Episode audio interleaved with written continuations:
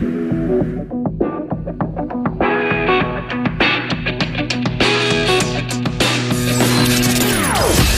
opinions bien à elle. Sophie Durocher. Son franc-parler ne laisse personne indifférent. On n'est pas obligé d'être d'accord. Bonjour, c'est Sophie Durocher. Très contente d'être avec vous en ce splendide mercredi 9 janvier 2019. Quand je regarde le menu de l'émission, je me dis, ou quelqu'un qui regarderait ça juste sur papier dirait, Sophie, tes sujets sont lourds aujourd'hui. On va parler euh, d'aide médicale à mourir, on va parler d'agression sexuelle euh, chez les, prêtres catholiques, on va parler de gens qui sortent de prison. Mais en fait, il y a un point commun entre tout ça, c'est une profonde humanité. Alors, euh, restez à l'écoute, on va passer une heure en et on va parler de toutes sortes d'aspects de ce que c'est la vie sur Terre, euh, des hauts et, des bas, des moments plus faciles, des moments plus légers et des moments euh, plus sombres. Alors, pour présenter mes prochains invités, j'ai pensé à une chanson de mon grand ami Jean-Pierre. Je sors de Sing Sing. 7494 nuits seul se dispose un Alors, Sing Sing de Jean-Pierre Ferland pour parler de gens qui sortent de prison, qui se retrouvent dans des maisons de transition. Pourquoi ce sujet-là? Parce qu'il y a une série documentaire vraiment passionnante qui s'intitule À deux pas de la liberté, qui va être présentée à compter de ce jeudi, 21h, sur uni.tv. Et je parle avec la réalisatrice de ce documentaire-là, une série documentaire, s'appelle Erika Rayburn, et avec Gilles Tessier, qui est un ex-détenu, qui est entre autres le fils de Monica Lamitraille, mais qui a passé donc plusieurs années euh, en prison et euh, qui est dans ce documentaire-là. Là, bonjour euh, à vous deux. Bonjour. Erika, je vais commencer avec vous. Donc, on suit pendant plusieurs épisodes cette maison de transition, la maison Saint-Laurent, où des gens se retrouvent vraiment, le mot le dit, en transition entre la prison et la vraie vie. Pourquoi vous avez voulu faire ce documentaire-là?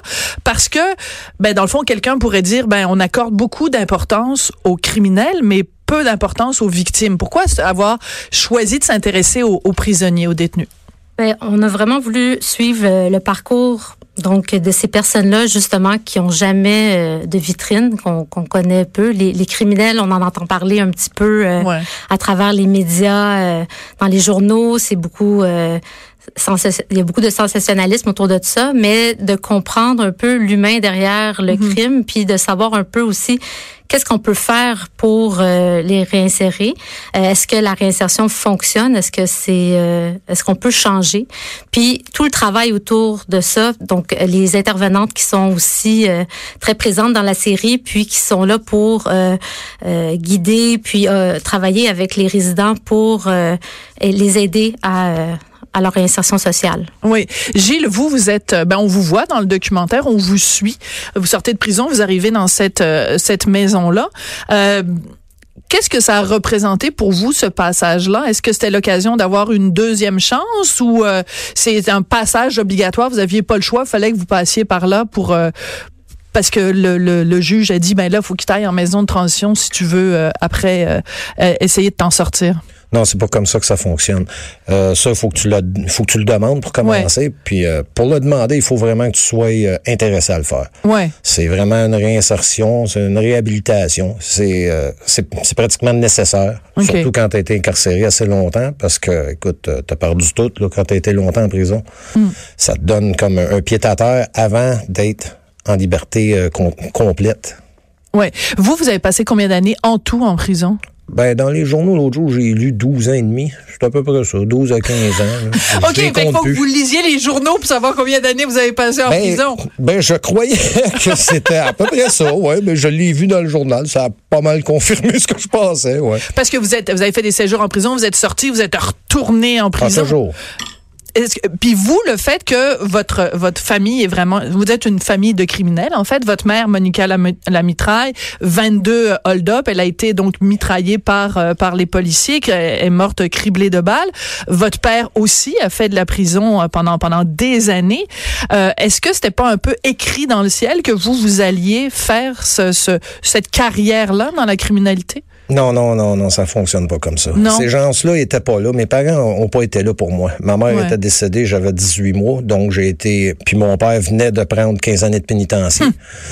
Donc euh, j'étais comme laissé à moi-même, si vous voulez, là, parent. Puis euh, là, mon père m'a fait élever par d'autres personnes. Puis c'est plutôt, moi, je, je mets plutôt la faute sur l'éducation que j'ai eue plus que sur les gènes.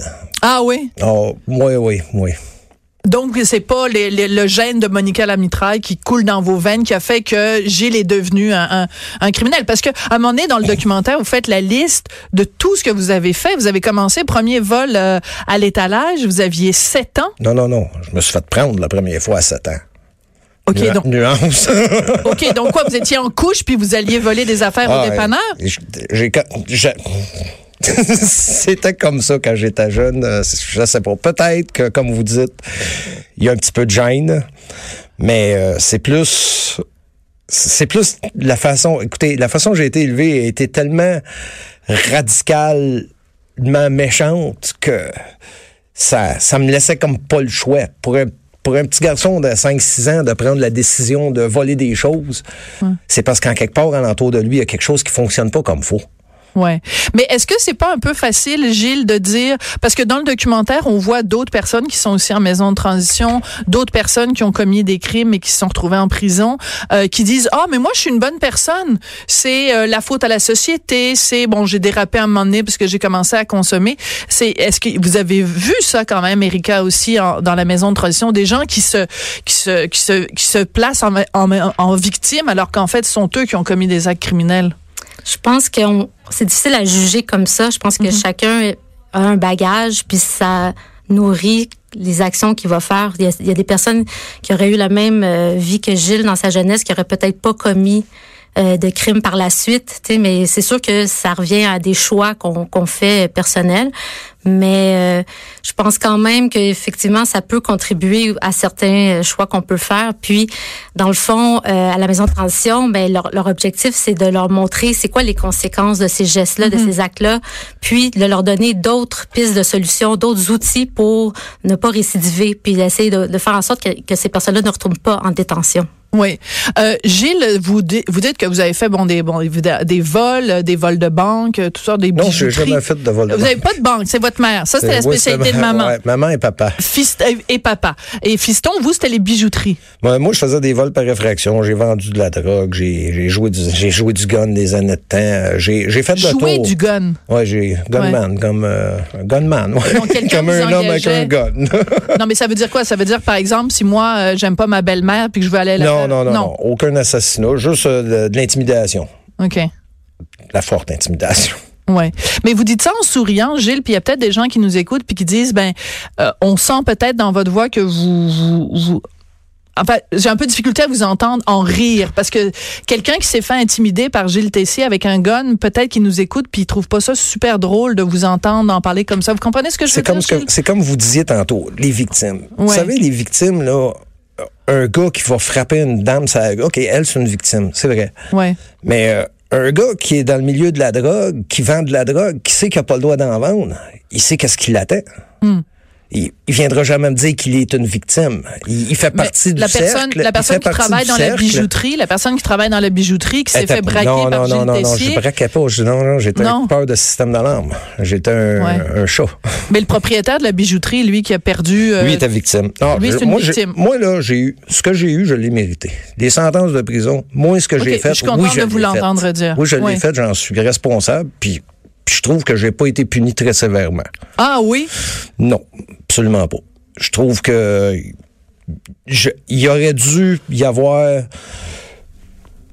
plus de sévérité par rapport aux actes que j'ai commis. Vous savez, au long de ma vie, j'ai vendu de la drogue pour certaines organisations, certaines personnes qui étaient plus ou moins euh, euh, reliable, si on veut. Hmm, fiable. Fiable, ouais. Puis ces gens-là, ben des fois la drogue n'était pas très bonne. Puis par deux occasions, ben il y a des gens qui sont morts.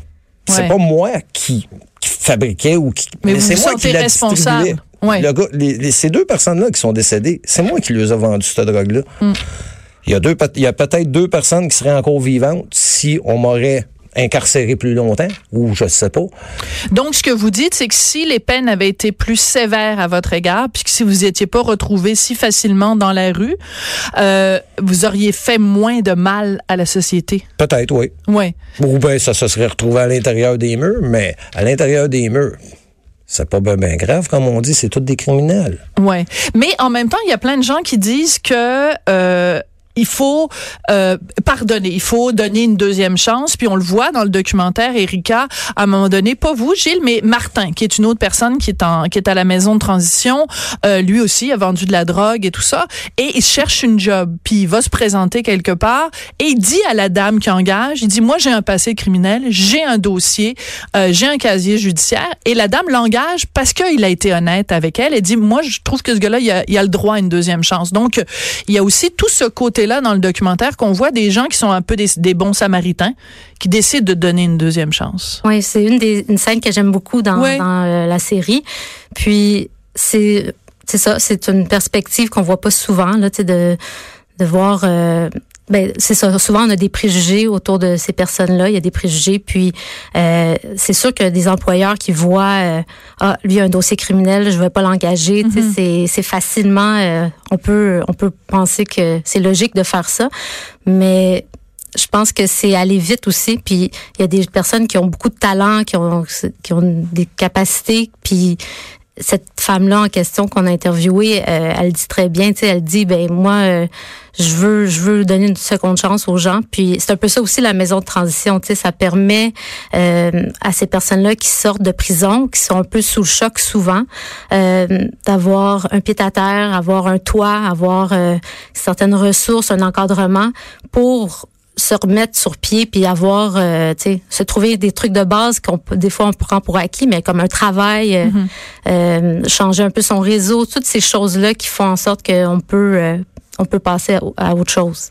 Mais en même temps, je me dis, mon, ami Pierre-Hugues Boisvenu, qui est peut-être en train de nous écouter, euh, lui qui se bat pour les droits des victimes, pour les proches des victimes, il est peut-être en train de nous écouter et de se dire, ben là, on donne beaucoup de ressources pour aider les gens qui sortent de prison, pour les maisons de transition, on leur donne des sous, on leur donne un toit, on leur donne, tu sais, euh, une brosse à dents, puis euh, du, du, savon, et on, leur, on les aide à trouver une job, on leur donne même de l'aide psychologique les victimes et les proches de victimes ont fait quoi? Est-ce que vous y pensez des fois à ça, euh, Gilles? Tous les jours, mais je dois souligner euh, que ça coûte beaucoup moins cher un détenu en, transition qu'un détenu en détention. Oui. C'est le tiers de ce que ça coûte en détention. Donc, tu sais, on dit, on met des, on met des ressources. Donc, moi, je pense qu'on économise, puis en plus, on favorise la réhabilitation et la réinsertion sociale, ce qui fait en sorte qu'un gars qui recommence pas ne refait pas d'autres victimes. Moi, je pense que c'est peut-être mal portrayé ou mal jugé parce que moi, moi selon moi, c'est une nécessité. Toutes les gens qui sont au quand tu sors, ça te prend une place pour rester. Tu peux, tu peux pas aller squatter chez ta famille, des gens qui s'arrangent déjà mal, qui vont peut-être être gênés de te dire non. Euh, tu peux, tu vas là, tu es autonome, tu as ta place, tu peux te trouver un travail, tu peux te replacer les pieds puis partir avec la tête haute. Tandis mm. que quand on te laisse sortir de prison, il n'y a pas de travail en prison. Il n'y a aucun revenu, il n'y a aucune scolarisation, il n'y a rien. En vous, est-ce que vous travaillez aujourd'hui? Parce que dans le documentaire, on voit un moment vous travaillez pour une maison de construction, une compagnie de construction, et le patron vous dit à un moment donné, si jamais ça se sait que tu as un passé criminel, euh, je vais être obligé de te mettre à la porte. Est-ce qu'il vous a mis à la porte finalement? Non, j'ai quitté pour un autre travail. OK. Et là, à, ce nouveau travail, les gens savent qui vous êtes, savent votre passé, puis ça ne les dérange pas? non, au contraire, ils, trouvent ça euh, assez particulier. Assez particulier. Euh, j'aimerais ça qu'on écoute euh, un extrait du documentaire. donc, le documentaire s'intitule À deux pas de la liberté. C'est un très beau titre parce que c'est vraiment ça. C'est vraiment, on passe du monde carcéral à la vraie vie, puis c'est comme un sas de sécurité entre les deux. C'est un très beau titre. On écoute un extrait. Puis ah, il y a une autre idée en arrière de ce livre-là. C'est parce que moi, c'est pas rien qu'un livre, ça. Merde, tu prends pas de maison d'édition, t'es vends toi-même. tu payes un certain prix pour les faire imprimer, puis tout le reste, rien clair à toi. Chris, c'est un bon moyen de faire de l'argent. Chris, euh, j'ai réussi à vendre des sacs de poudre, puis tout ce que tu voudras, mon vieux, puis j'en vendais en sacrement. Je dois bien être capable de vendre des livres. Ça, c'est juste pas le même monde, tu sais. Ça, ça reste de la vente. Et, gars, écoute, faut que tu cibles ton, faut que tu cibles les- les- la clientèle potentielle. Euh, Chris, tu cibleras pas des junkies d'une librairie, là. J'avoue que vous m'avez fait rire, Gilles. Je me suis dit, parce que moi, je fréquente beaucoup les librairies, pas tellement les endroits où on vend de la poudre. Et là, je me suis dit, mon Dieu, là, j'avoue que vous m'avez, Donc, vous avez écrit un livre où vous racontez, en fait, votre histoire. Et j'imagine que dans ce livre-là, là, vous parlez quand même de, de, de votre mère, même si vous l'avez pas connue.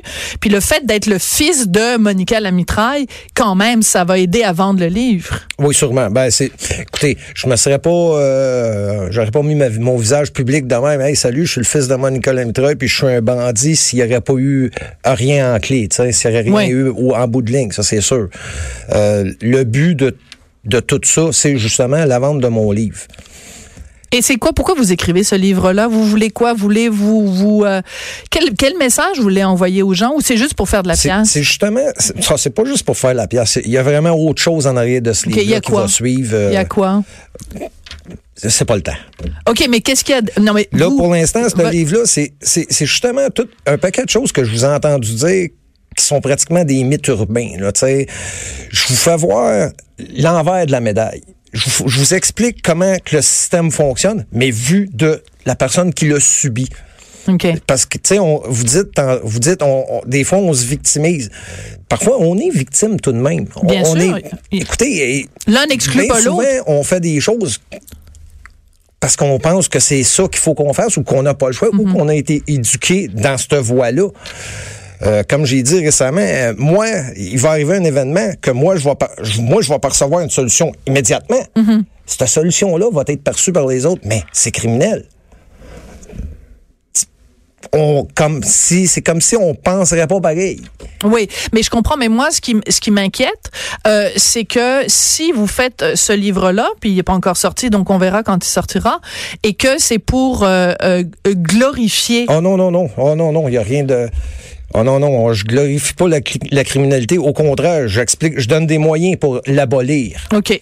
Parce que, écoutez, tu sais, c'est, un cercle vicieux, là. Tu sais, euh, euh, comme je vous ai dit tantôt, euh, non, c'est à Erika, j'ai dit ça tantôt. euh, l'essence qui, active la motricité de toute cette dynamique-là, c'est les criminels. Pas de criminels, là. T'as pas de policiers, t'as pas de prison, t'as, hey, une grosse baisse de, de structure policière, là.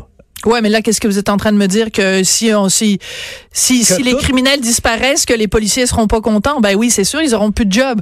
Mais je veux dire, on, on comment Ce qui c'est quoi, quoi votre baguette magique pour faire ce qui fait disparaître la en sorte que criminalité? peut-être on ce qui fait en sorte que peut-être on n'encourage pas mais on laisse aller plus parce qu'on sait que si euh, comme moi je, moi, je perçois la, la situation comme un gazon que tu dis à quelqu'un, bon, je t'engage pour les pissenlits. Tu me débarrasses les pissenlits. Ouais.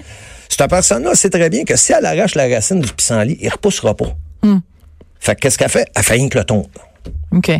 Donc, les policiers, beau, les policiers devraient aller chercher à la racine. Oui, mais c'est un vaste programme, ça, Gilles. Comment on fait pour aller chercher? Parce que là, le, le pissenlit, je comprends l'image, mais Ben, moi, Gilles, idée vous- Gilles, vous, idée le- votre racine de pissenlit, à vous, c'était quoi? Qu'est-ce qu'il aurait fallu enlever à la racine pour que vous deveniez pas un criminel? Ben peut-être à la base, les criminels partent pratiquement tous de la même place du centre d'accueil. Ouais. Fait que peut-être le problème serait à régler dans les centres d'accueil. Il y a peut-être pas assez de discipline, là. On aurait peut-être besoin de bootcamp. Tu sais, on dit, ah, mais ces enfants-là, ils ont des droits. Ouais, ouais, mais cet enfant-là, il, il sait pas encore c'est quoi la vie. Il, il- il- il faut qu'il y monte. Tu sais, Mais c'est intéressant le parce rôle que de- d'un parent, c'est Ouais. la discipline. Ouais. Donc, c'est parce que ça fait deux fois que vous faites référence à quelque chose. Vous dites les peines n'ont pas été sévères à mon égard, puis là vous dites on n'a pas assez de discipline. Donc en fait, vous êtes vous un, un, un criminel, enfin un ex-criminel, et vous et dans votre bouche, ce qu'on entend beaucoup, c'est plus de sévérité puis plus de discipline. C'est La spécial. discipline, puis Ouais. de, de l'aide à la réinsertion sociale. Ouais. Tu sais, là, là, tout ce qu'on fait, là, on prend les gars quand ils sont sentencés, on les parque à trois par cellule, on passe notre temps à les charrier d'une prison à l'autre. Les gars travaillent pas, ils ont, ils ont pas aucune scolarité, personne n'a de scolarité là-dedans, ils savent même pas écrire le nom sans faire de faute d'orthographe, la majeure partie. pas de scolarité, pas de travail. Les gars sortent de là avec un sac brun, Hmm. pas une scène dans les poches. C'est pour ça, Qu'est-ce qu'on devrait faire dans les prisons? Qu'est-ce qu'on devrait faire dans les prisons, Gilles? Donner du travail aux gars. Donner du travail, puis euh, des formations professionnelles. Que le gars sorte de là, au moins qu'il y ait une carte qui puisse dire, bon, ben, gars, t'as pas le choix de me payer au moins 20 piastres de l'heure, disons. Tu sais, ait un peu, qu'il puisse se trouver un travail ailleurs qu'à laver de la vaisselle dans un, dans un restaurant, tu sais, qu'il y ait un peu de dignité, tu sais. Mais là, les gars sortent de là, comme je te dis, avec un sac brun, pas de place à aller, pas de scène dans les poches. Et souvent une colère à l'intérieur. Ben, une rage contre le système qui vient de le parquer comme un animal pendant un X temps. Oui, mais en même temps, en- encore une fois, il y a des gens qui vous entendent parler puis qui disent on a été parqué comme un animal, mais les deux gars qui sont les deux gars qui sont morts d'overdose quand vous leur Ah. avez vendu de la dope qui était de mauvaise qualité, Exactement. ben eux, ils ont même pas la chance d'avoir passé des années dans un dans une prison Je parquée suis comme un bien animal. d'accord avec vous. Voilà. Ben merci beaucoup. Puis en tout cas, ça donne euh, l'occasion de partir le débat. C'est ça qu'on fait euh, à l'émission. Euh, donc j'encourage tout le monde à écouter ça parce que les gens vont pouvoir se faire leur propre euh, opinion puis voir plein d'histoires humaines vraiment très très touchantes, très confrontantes aussi, je l'avoue. Le documentaire s'intitule À deux pas de la liberté. C'est présenté à jeudi 21h sur uni.tv. Erika Rayburn est la réalisatrice Avec Martin Paquette. avec Martin Paquette. Et Gilles Tessier, ben écoutez, Gilles, à la prochaine chicane. Quoique vous, euh, je suis pas sûre j'ai envie d'avoir des chicanes avec vous parce que si je, me- on se rencontre dans une ruelle puis que vous avez un gun, euh, pas sûr ça Non, non, j'en ai plus de ça. Ah, je vous taquine. Mais euh, votre livre, euh, vous viendrez nous en parler quand il sortira. Ah ben, pas de problème. Hein, manufacture criminelle. Vous. Manufacture criminelle, c'est Ouais, ça je suis le sûr que titre. vous allez aimer. Le titre est déjà choisi. Merci beaucoup, Gilles, et merci, Erika. Euh, restez là parce qu'après la pause, on va parler de religion. Comment ça se fait que parmi les religieux, il y a autant d'agresseurs sexuels? On va en parler avec Alain Pronkin qui en connaît un rayon en termes de religion. Restez là, vous écoutez Cube Radio.